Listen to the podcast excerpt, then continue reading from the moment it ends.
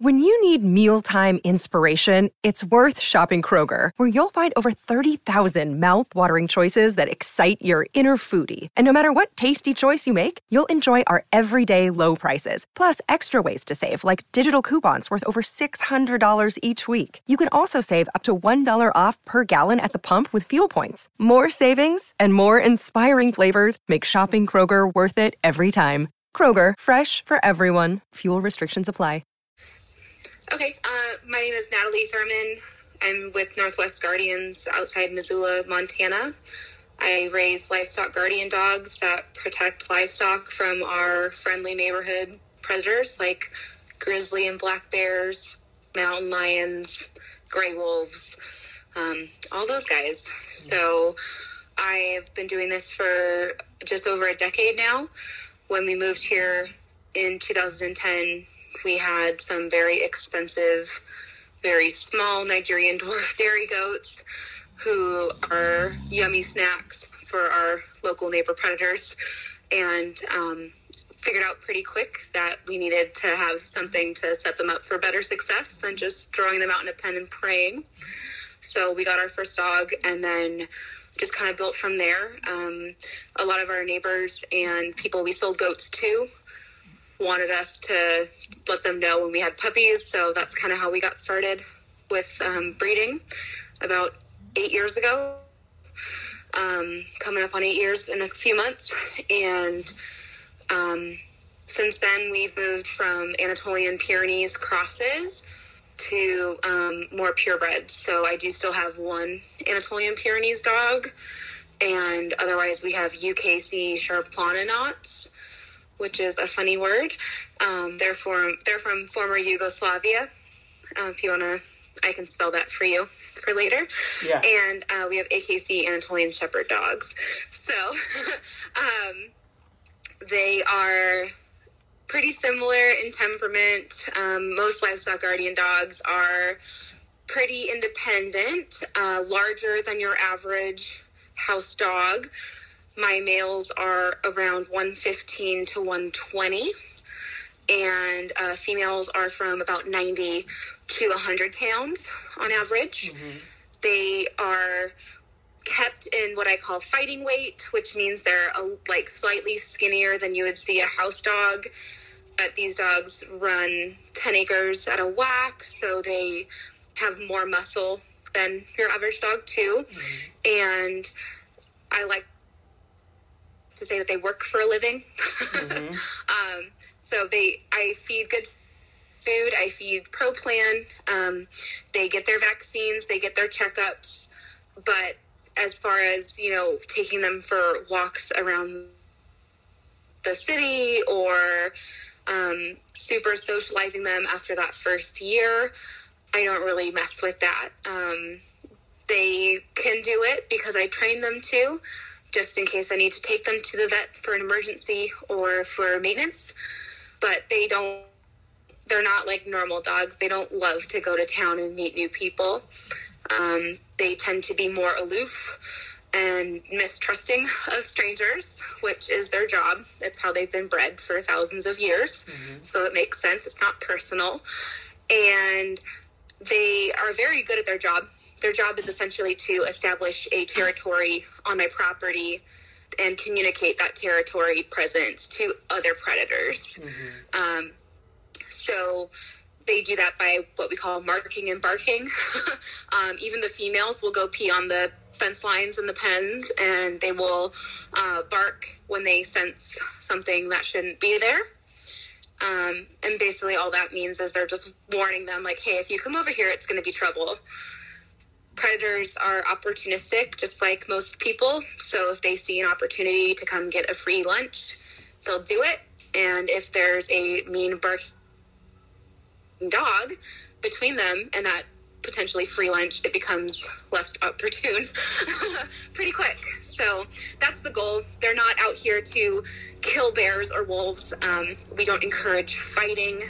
That's not what they're really about. Um, they're mostly here as a deterrent. Always our goal is to just prevent any conflict, just head it off and be like, this is gonna be a risk for you, Mr. Wolf, if you come in here. So that's our job. Um, the biggest way that you can support them if you have LGDs is by having enough of them, expecting one dog to be out there barking and peeing on stuff and to keep away three wolves or a pack or a very large bear that's not super realistic or setting them up to succeed mm-hmm. at their job so as long as the humans do their part the dogs are really efficient but yeah as long as we as the people who are in charge do our part the dogs usually can do their part as long as they're well bred for the purpose at hand and and um they've been probably our best investment, uh, possibly like matching with the tractor. If you're going to have acreage, you want a tractor. Right. But you also want some LGDs if you're going to have livestock. yeah, absolutely. So that's what I tell people. I'm like, they're worth it, but you they do require, uh, of course, the initial investment up front when you buy a puppy or you buy an adult, and then you do have to invest a lot of time into them they're not just set and forget. You just toss them out with the sheep and feed them once a month kind of situation. Some people have done that in the U.S., especially.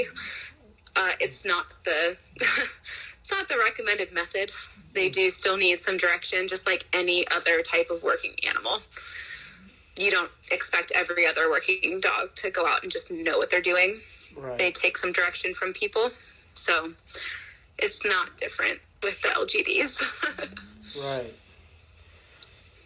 And could you tell us why you um, you moved away from the the Anatolian Pyrenees crosses to? Sure. So the Anatolian Pyrenees crosses, um, I'm one of very very few people who actually health tests them, mm-hmm. which means um, X-raying the hips, checking elbows, patellas, cardiac health, um, and I also do DNA for degenerative myelopathy and things like that. So um, it gets a little rough when you're trying to locate new genes for your program. Mm-hmm. And it's just, it's basically Russian roulette. You don't know who, who they came from, if they're actually what they're saying they are, all that good stuff. So, mm-hmm. um, after I'm on my third one right now that I still have, and after her, I don't foresee adding anymore just because people lie and you don't really know what you're getting. Pedigrees and paperwork aren't really a guarantee that you're getting everything you need either, but they're cl- a lot closer and it's a lot better of a bet usually, mm-hmm. Mm-hmm. especially if you go with a reputable breeder. Um, than the the random mixes that you can often find on places like Craigslist. right. So which is, I mean, that's how I found my first one. So I'm not knocking Craigslist. I think that everyone starts somewhere. And um, it's just in the last 10 years, I feel like the LGD market has changed a lot. And there are a lot more available dogs that are of known history, known health, that also do the job that they've been bred to do. Mm-hmm. And if you can get that as opposed to a mystery box of dog, obviously I'm going to recommend that you go ahead and invest the extra, you know, couple hundred to a thousand, whatever, how much the difference is, it's going to pay dividends long term from what I've seen just with my own dogs. Mm-hmm. And I've gotten really lucky with my crosses. So, but I still see the difference between knowing who they are and where they came from versus random. Right cross dog. So um, they still are efficient. They still work as long as they're from working parents that are in a similar setup to yours. The crosses can be great. They can also be dumpster fires. right. So it, it's kind of like, you know, how much is your livestock worth? How much is your time worth? And at what point are you going to just keep a dog forever just because you bought it? Or like even if it doesn't work out what are you going to do with it mm-hmm. um, all those things you know they kind of figure into how i make decisions for my farm now so mm-hmm. um, it's not worth investing a bunch of my time and saving $500 on a puppy to me because mm-hmm. my time is going to be worth more than that that i spend you know investing in the training and the time with the dog to then learn like oh he's a quarter border collie that's why he's not working out um, Oh. So little little stuff like that, and it's super common. Um, you'll you'll see like Anatolian Great Pyrenees cross, but like the dad is half Aussie or half heeler, but they're advertising it as an Anatolian Pyrenees cross because that's what everyone calls their dogs. Right. So, um, you know, like anything, it's it's a risk, and it's just not one that I'm comfortable with taking for much longer here. Um, but you know, the the pedigree dogs, they can have issues too. They can not have the aptitude or the willingness to do the job that you need them to do. That's not a unique thing to the crosses at all. Um, but if you've had, you know, generations upon generations living with goats or living with sheep, and you know it, your odds are a lot better for success with that puppy than another one that you're you don't really know where it came from or what it is. So it's just about hedging those bets to make yourself successful with less effort and less time. um, Šarplaninac. Oh yeah, it's Yugoslavia. It's spelled Sarplaninac. Soprano. Yeah, so like uh, Macedonia, Serbia, Mm-hmm. um, that area of the the Sharp the Shar Mountains. Um, it's spelled S A R P L A N I N A C. And um, they're an FCI recognized breed. They're also in UKC in the US and Canada. And they they're not in foundation stock service. They're not um, even experimental. No, they're not anything with AKC pretty much they would have to be sponsored or have a club, and there's no breed club as it stands. Um, the there's not really enough interest in a breed club. I, I kind of tried. Uh-huh.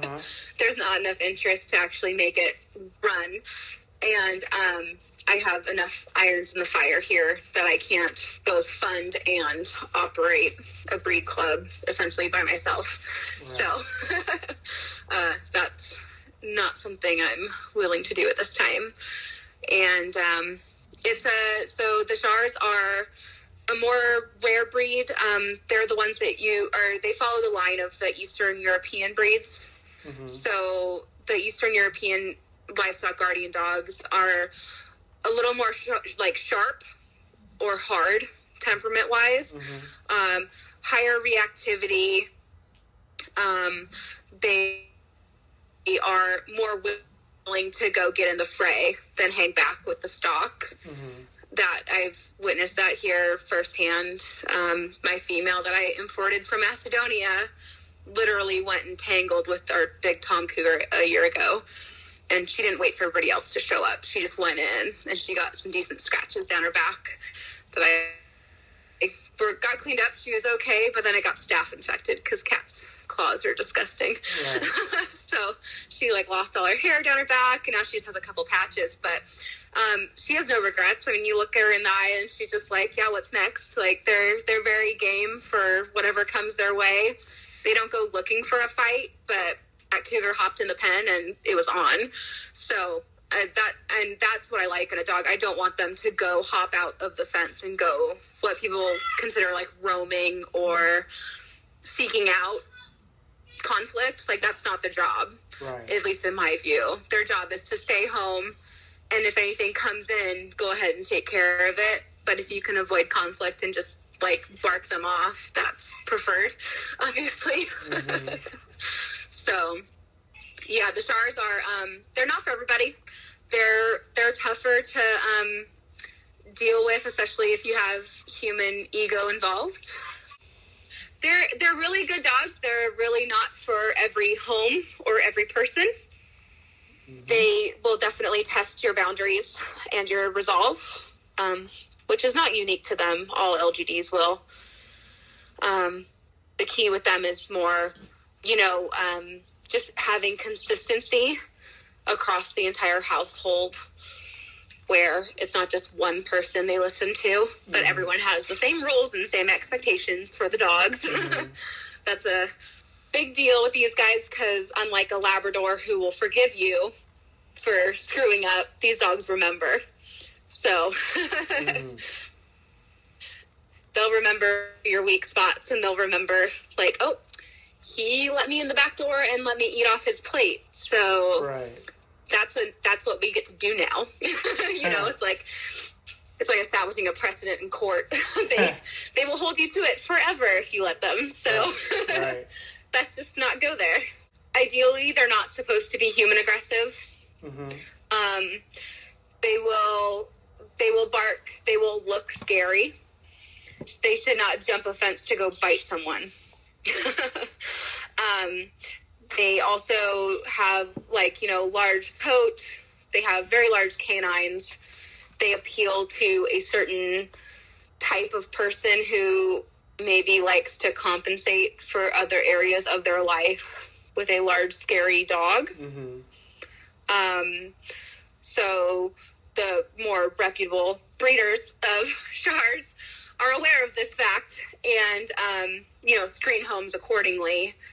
I get probably at least five applications a year from that, though, that kind of person who just really wants a scary dog to look cool and that's that's not a great home placement for these guys. Um, just because they do think for themselves and make their own decisions. Hmm the type of person who wants a dog who would maybe bite and release someone on command or you know any bite work with humans um, is really not a great idea with the lgd breeds at least the ones that are traditional working line dogs. Because they will not let go when you tell them to let go or bite when you tell them to bite they make their own choices hmm um, they've been bred for thousands of years to make their own decisions with the shepherd there or not there. You know, that's that's part of their appeal is that you can be asleep and they will be working, and you don't have to get up at every every bump in the night. They do the job. On the same token, when you like you have ideas for them to do something and they don't feel like it or they don't think that's the best idea, they will also not do that maybe. um, the way to get them to actually listen to you and do what you say is by more building a bond with them than with straight training hours and like you know just hammering them with something. Um, repetition is frustrating to them not enlightening. Um, they they don't like that if you tell them to sit and they sit and you're like yeah good dog now sit again they kind of look at you like you're crazy. They're like, I just did that. Like, come on, lady. Um, they're some of them are food motivated, some of them aren't. So it just depends kind of on the luck of the draw there. Hopefully, if you get one, um, your breeder does temperament and aptitude testing so that you have a good idea of what you're getting. Uh, most don't. So you just kind of get a cute, fluffy puppy and deal with what comes. um, but they they're they're great dogs for the right match home. Um, a lot of them end up being rehomed around the between twelve and eighteen month mark. Um, that's when they get more standoffish with strangers. That's when they come into their own ideas of the world and how to interact with it. Um, no, no amount of socialization with a working bred Shar is going to make it want to be around strange people for the rest of its life. Um, they're they're not they're not quite as bad as like you know heelers that pick their a list of four people and then everyone else they're like I could bite you. Um, they're not like on that level, but but but they you know some of them do get pretty close to that. They have their family that they want to be around and protect, and if you're not part of their family, you're on the like threatening list. You're on you're on the predator list that they're like, I'm gonna watch that person. Right. Um, but you know, as long as you're not acting in a threatening way, they're not gonna try to do anything about you. They're just gonna they do a lot of body blocking, so a lot of standing between their family member and a stranger, um, especially sidelong. Like they will just stand between you and be like, "Don't move closer. This person is not trustworthy." Um, things that get them escalated are obviously threatening behaviors, like a decoy would do. Um, but also, I mean, if people are uh,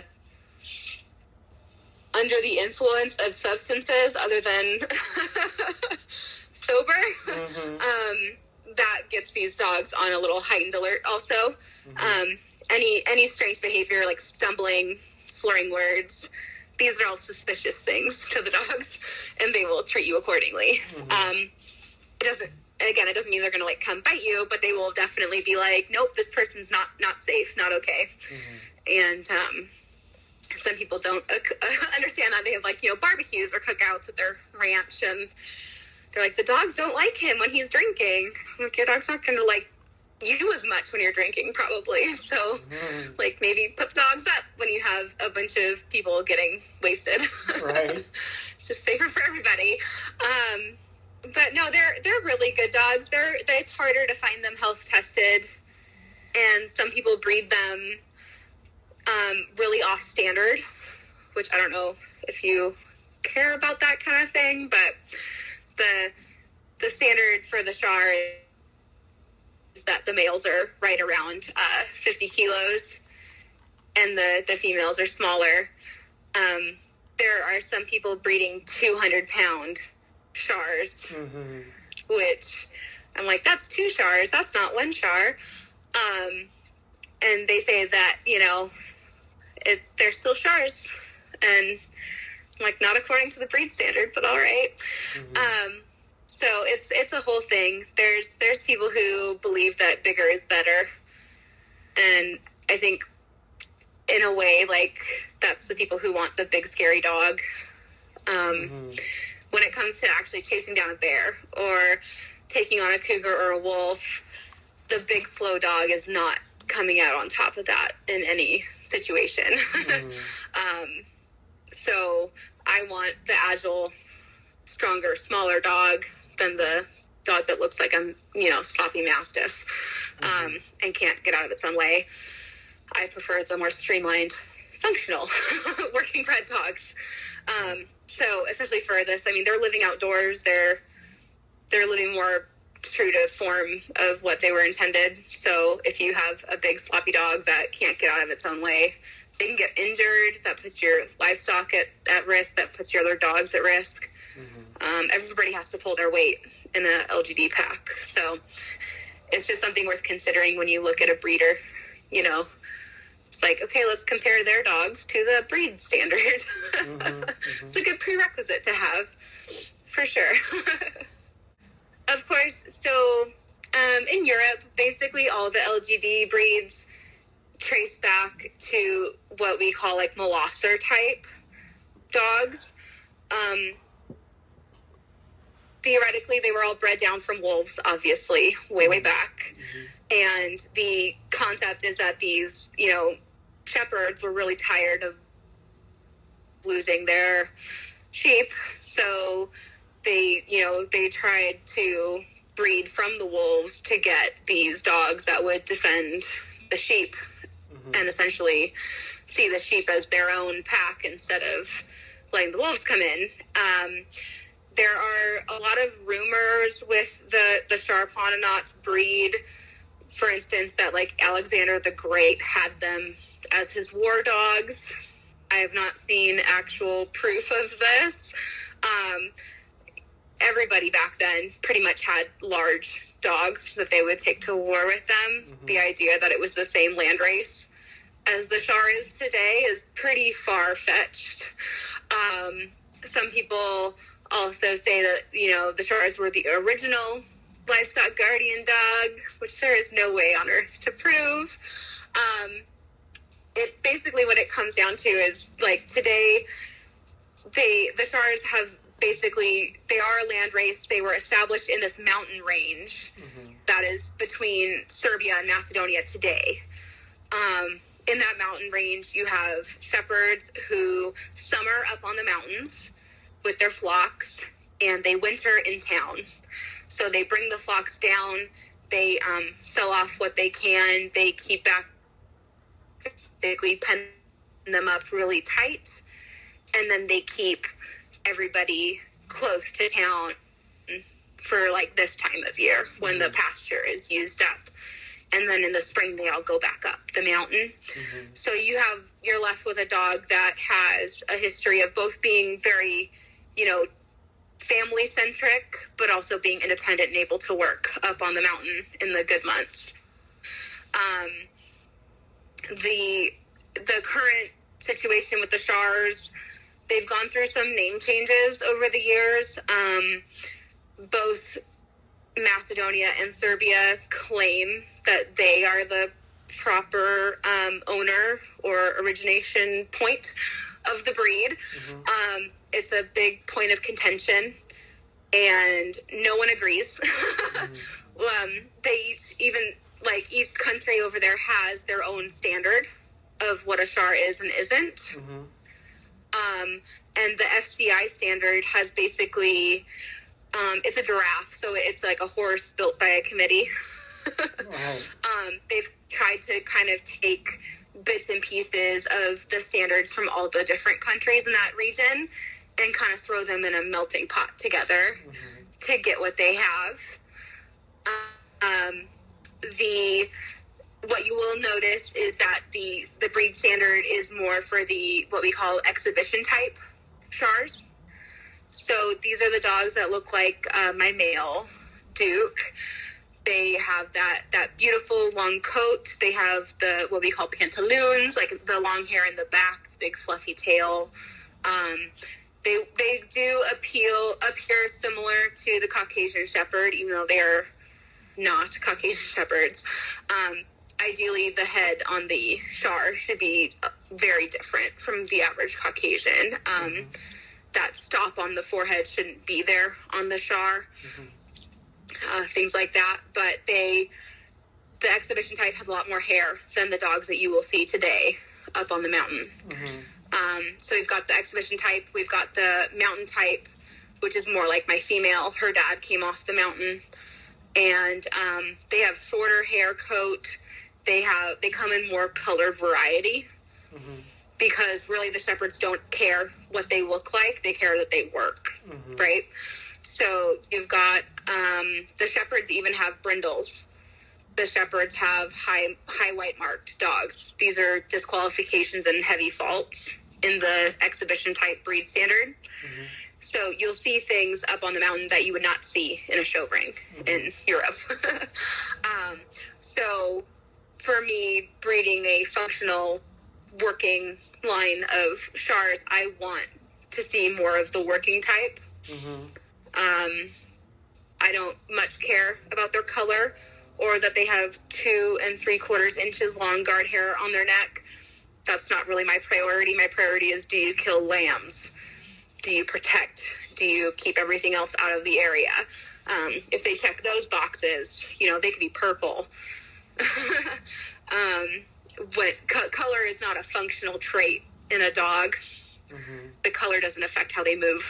When you get into things like size or um, hip dysplasia running in a line that can affect their you know working life that can affect their entire quality of life so i want those things to be on point but when it comes to you know their their coat color they're bigger fish to fry in my end of the things um, and you will see some dogs that are more of the really really dark sable they might even look black um, those they usually have the coat of the exhibition type, but they are they are higher human aggression level.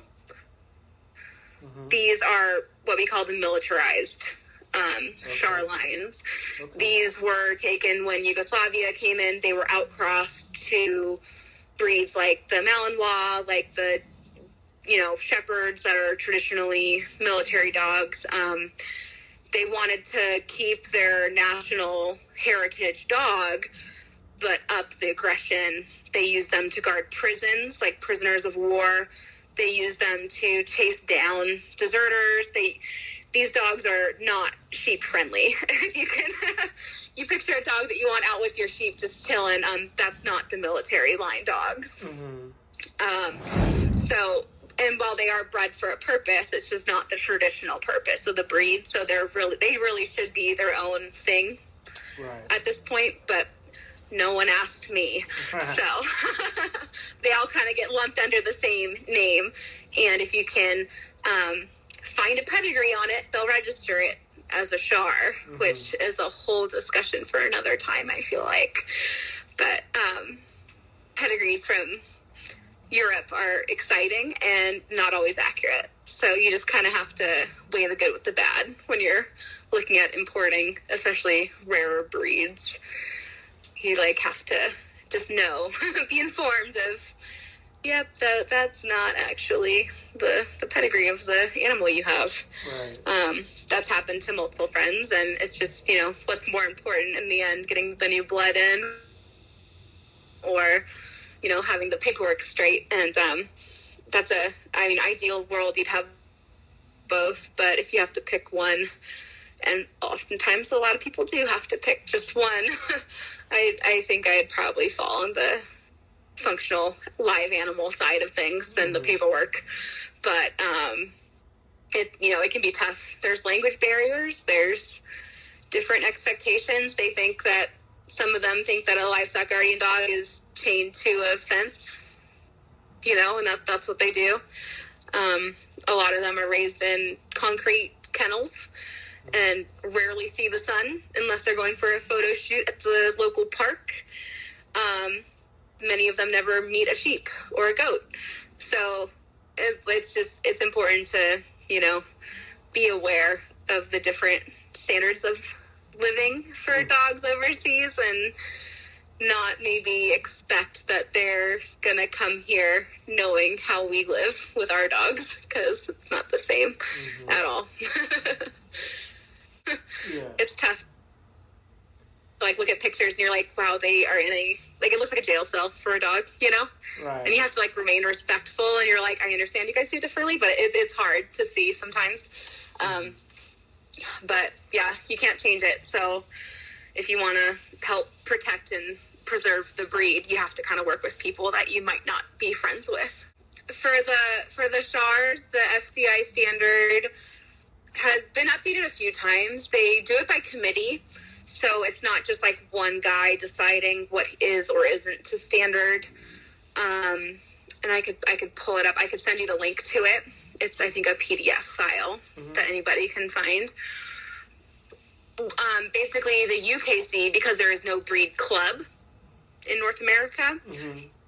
UKC just just basically takes the FCI standard and adopted it Okay. in English to basically it's like for like they, they changed kilos to pounds, right? But that, Right. that's about the extent of it. Um, so you've got um, basically their their size range.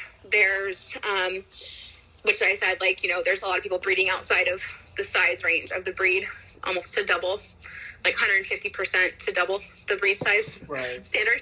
They used to be called um, like the Macedonian Shepherd, and then they got changed to Yugoslavian Shepherd dog, and now it's uh, the Šarplaninac, which is what it's called today.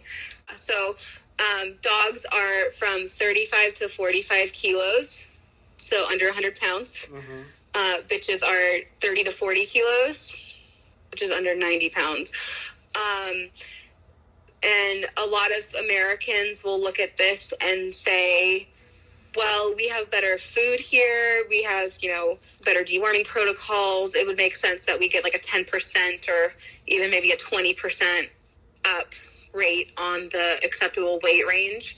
Which, I mean, yes, that if you're feeding top food, that makes sense. Um, you'll also notice that the, sh- the dogs that actually are in the show ring in Europe for the Shars are above this weight, and they're they're not super strict on it. Um, I've been told by even a FCI judge that there is no top weight limit for the breed. Mhm. So when I read the standard here, and it gives an acceptable weight range, and then a judge is telling me there's no maximum. Um, that's a little weird, but you know, whatever. I'm not going to argue with someone who is from there about their dog. Right. like I'm not, I'm not Macedonian. I'm not Serbian. I don't really have a dog in that fight. I just want working, functional dogs. That's all I want. That's all I've ever wanted. As far as the actual breed standard goes, they they want the dog to be balanced. They want robust. Um, they want a heavier bone structure than the average dog of its size, um, which adds like an appearance of more substance to the dog than you would get from the same weight dog who is more fine boned. Um, they they want the like the thick, long, coarse hair for the guard hair. Um, they want basically the dog to to stand clear. They don't want like the German Shepherd like angula- angulation. They don't want that. They want them to be you know level. Um, the idea that the dog is fearless is a big deal for people in Europe. Mm-hmm. They don't want a dog that is unsteady or would shy away from conflict. Mm-hmm. Um, they want protective but not snappy, so they don't. Again, they don't want that dog that's going out and seeking out trouble, but they don't want them to shy away from trouble if it comes. Mm-hmm. Um, height, you're looking at like 62 centimeters average for males and 58 for females. Um, basically, if the male is under 56 centimeters or the bitch is under 54, they're not eligible for breeding.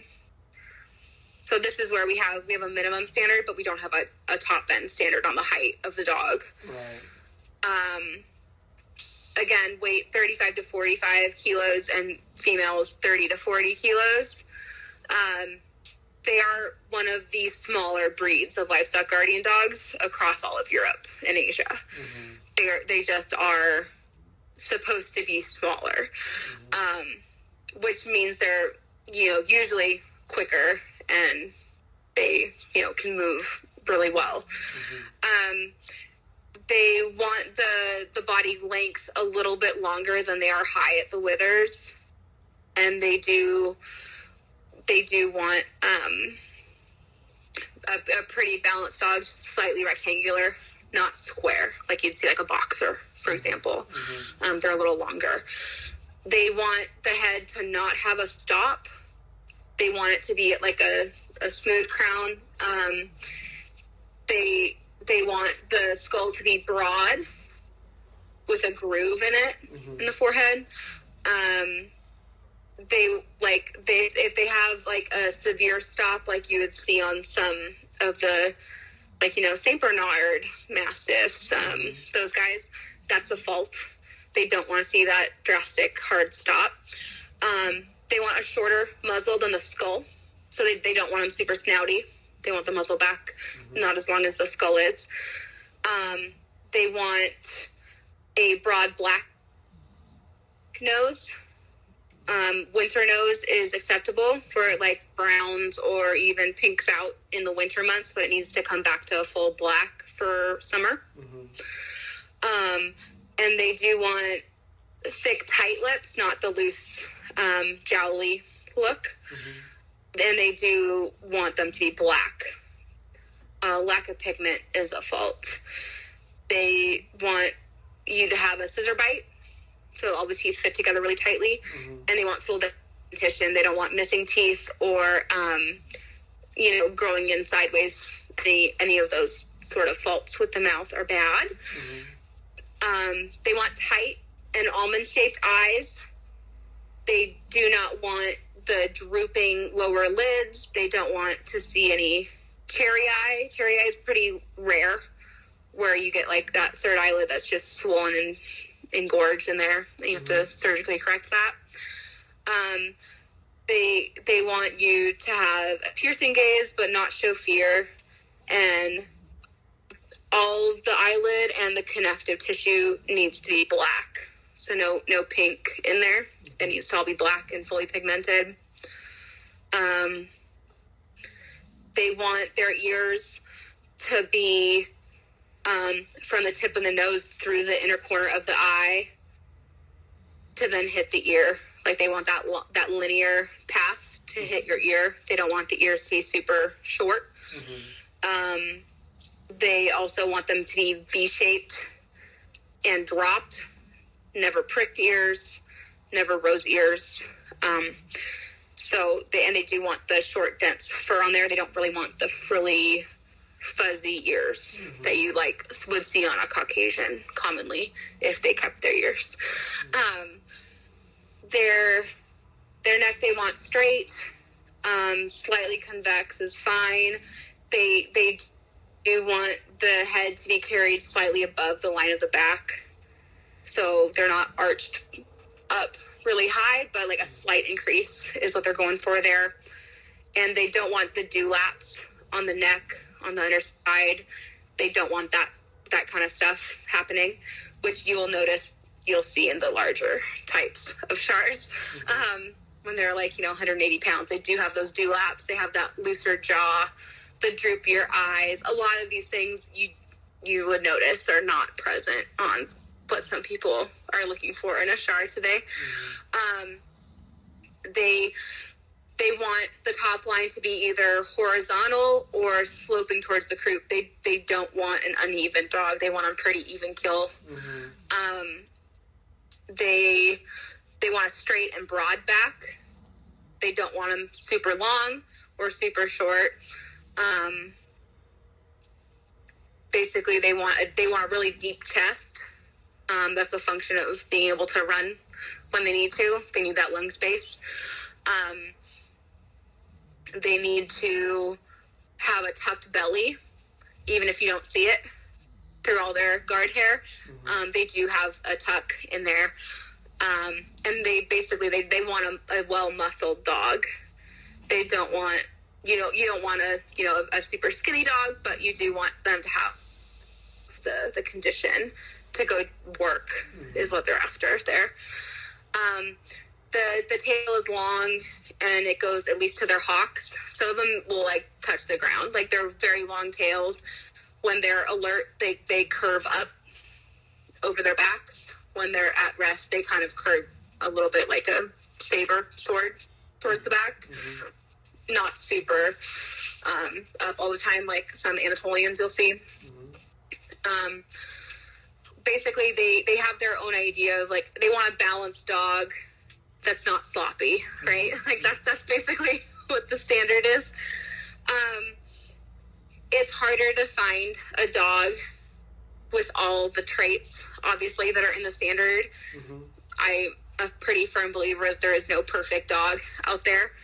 Um, my male that I started with was a little more sloppy, like a, in the mouth. He he had looser lips than I would have liked.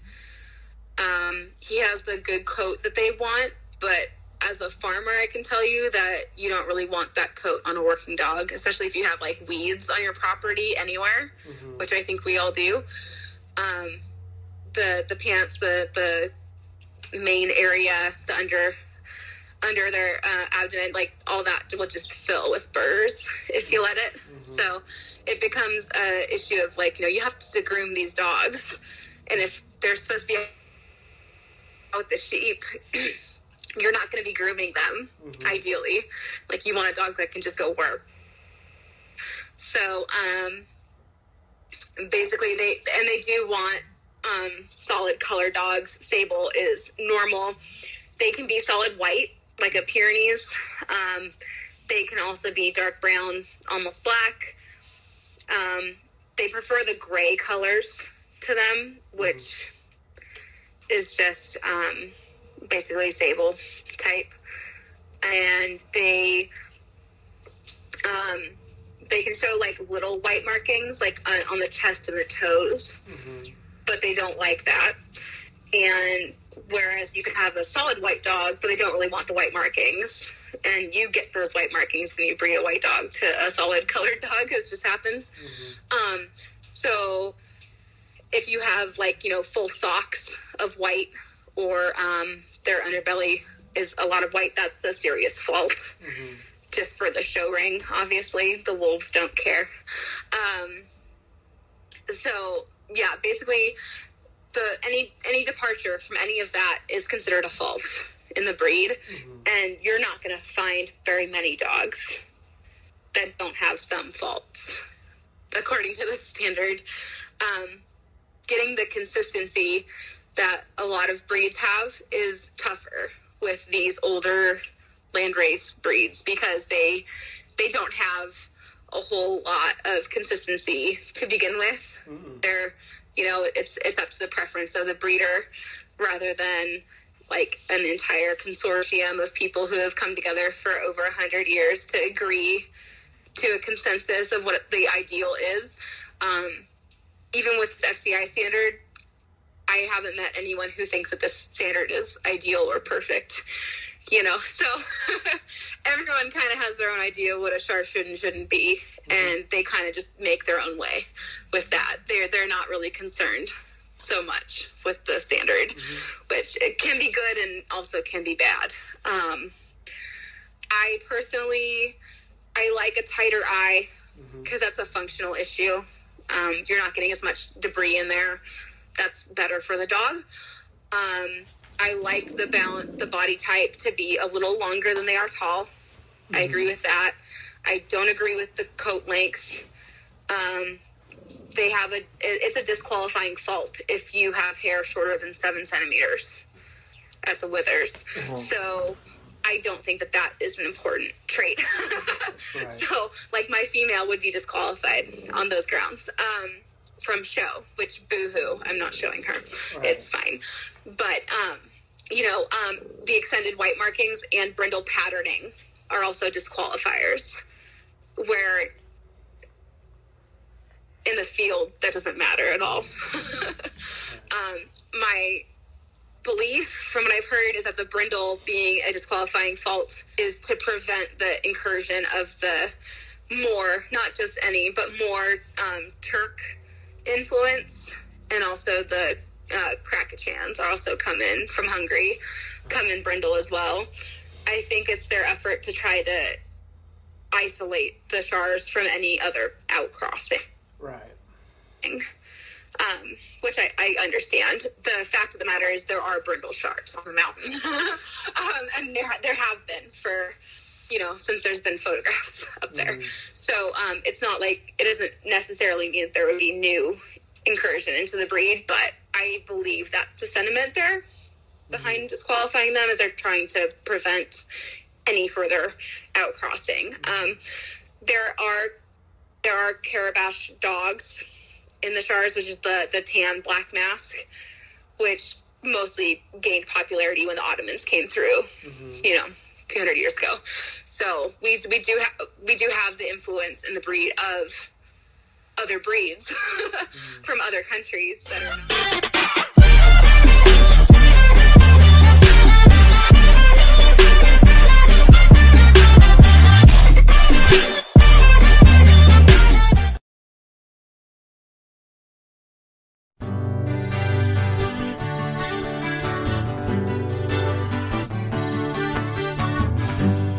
come with the breeze, just like the leaves on the trees. And gone are the times with your family, with your family.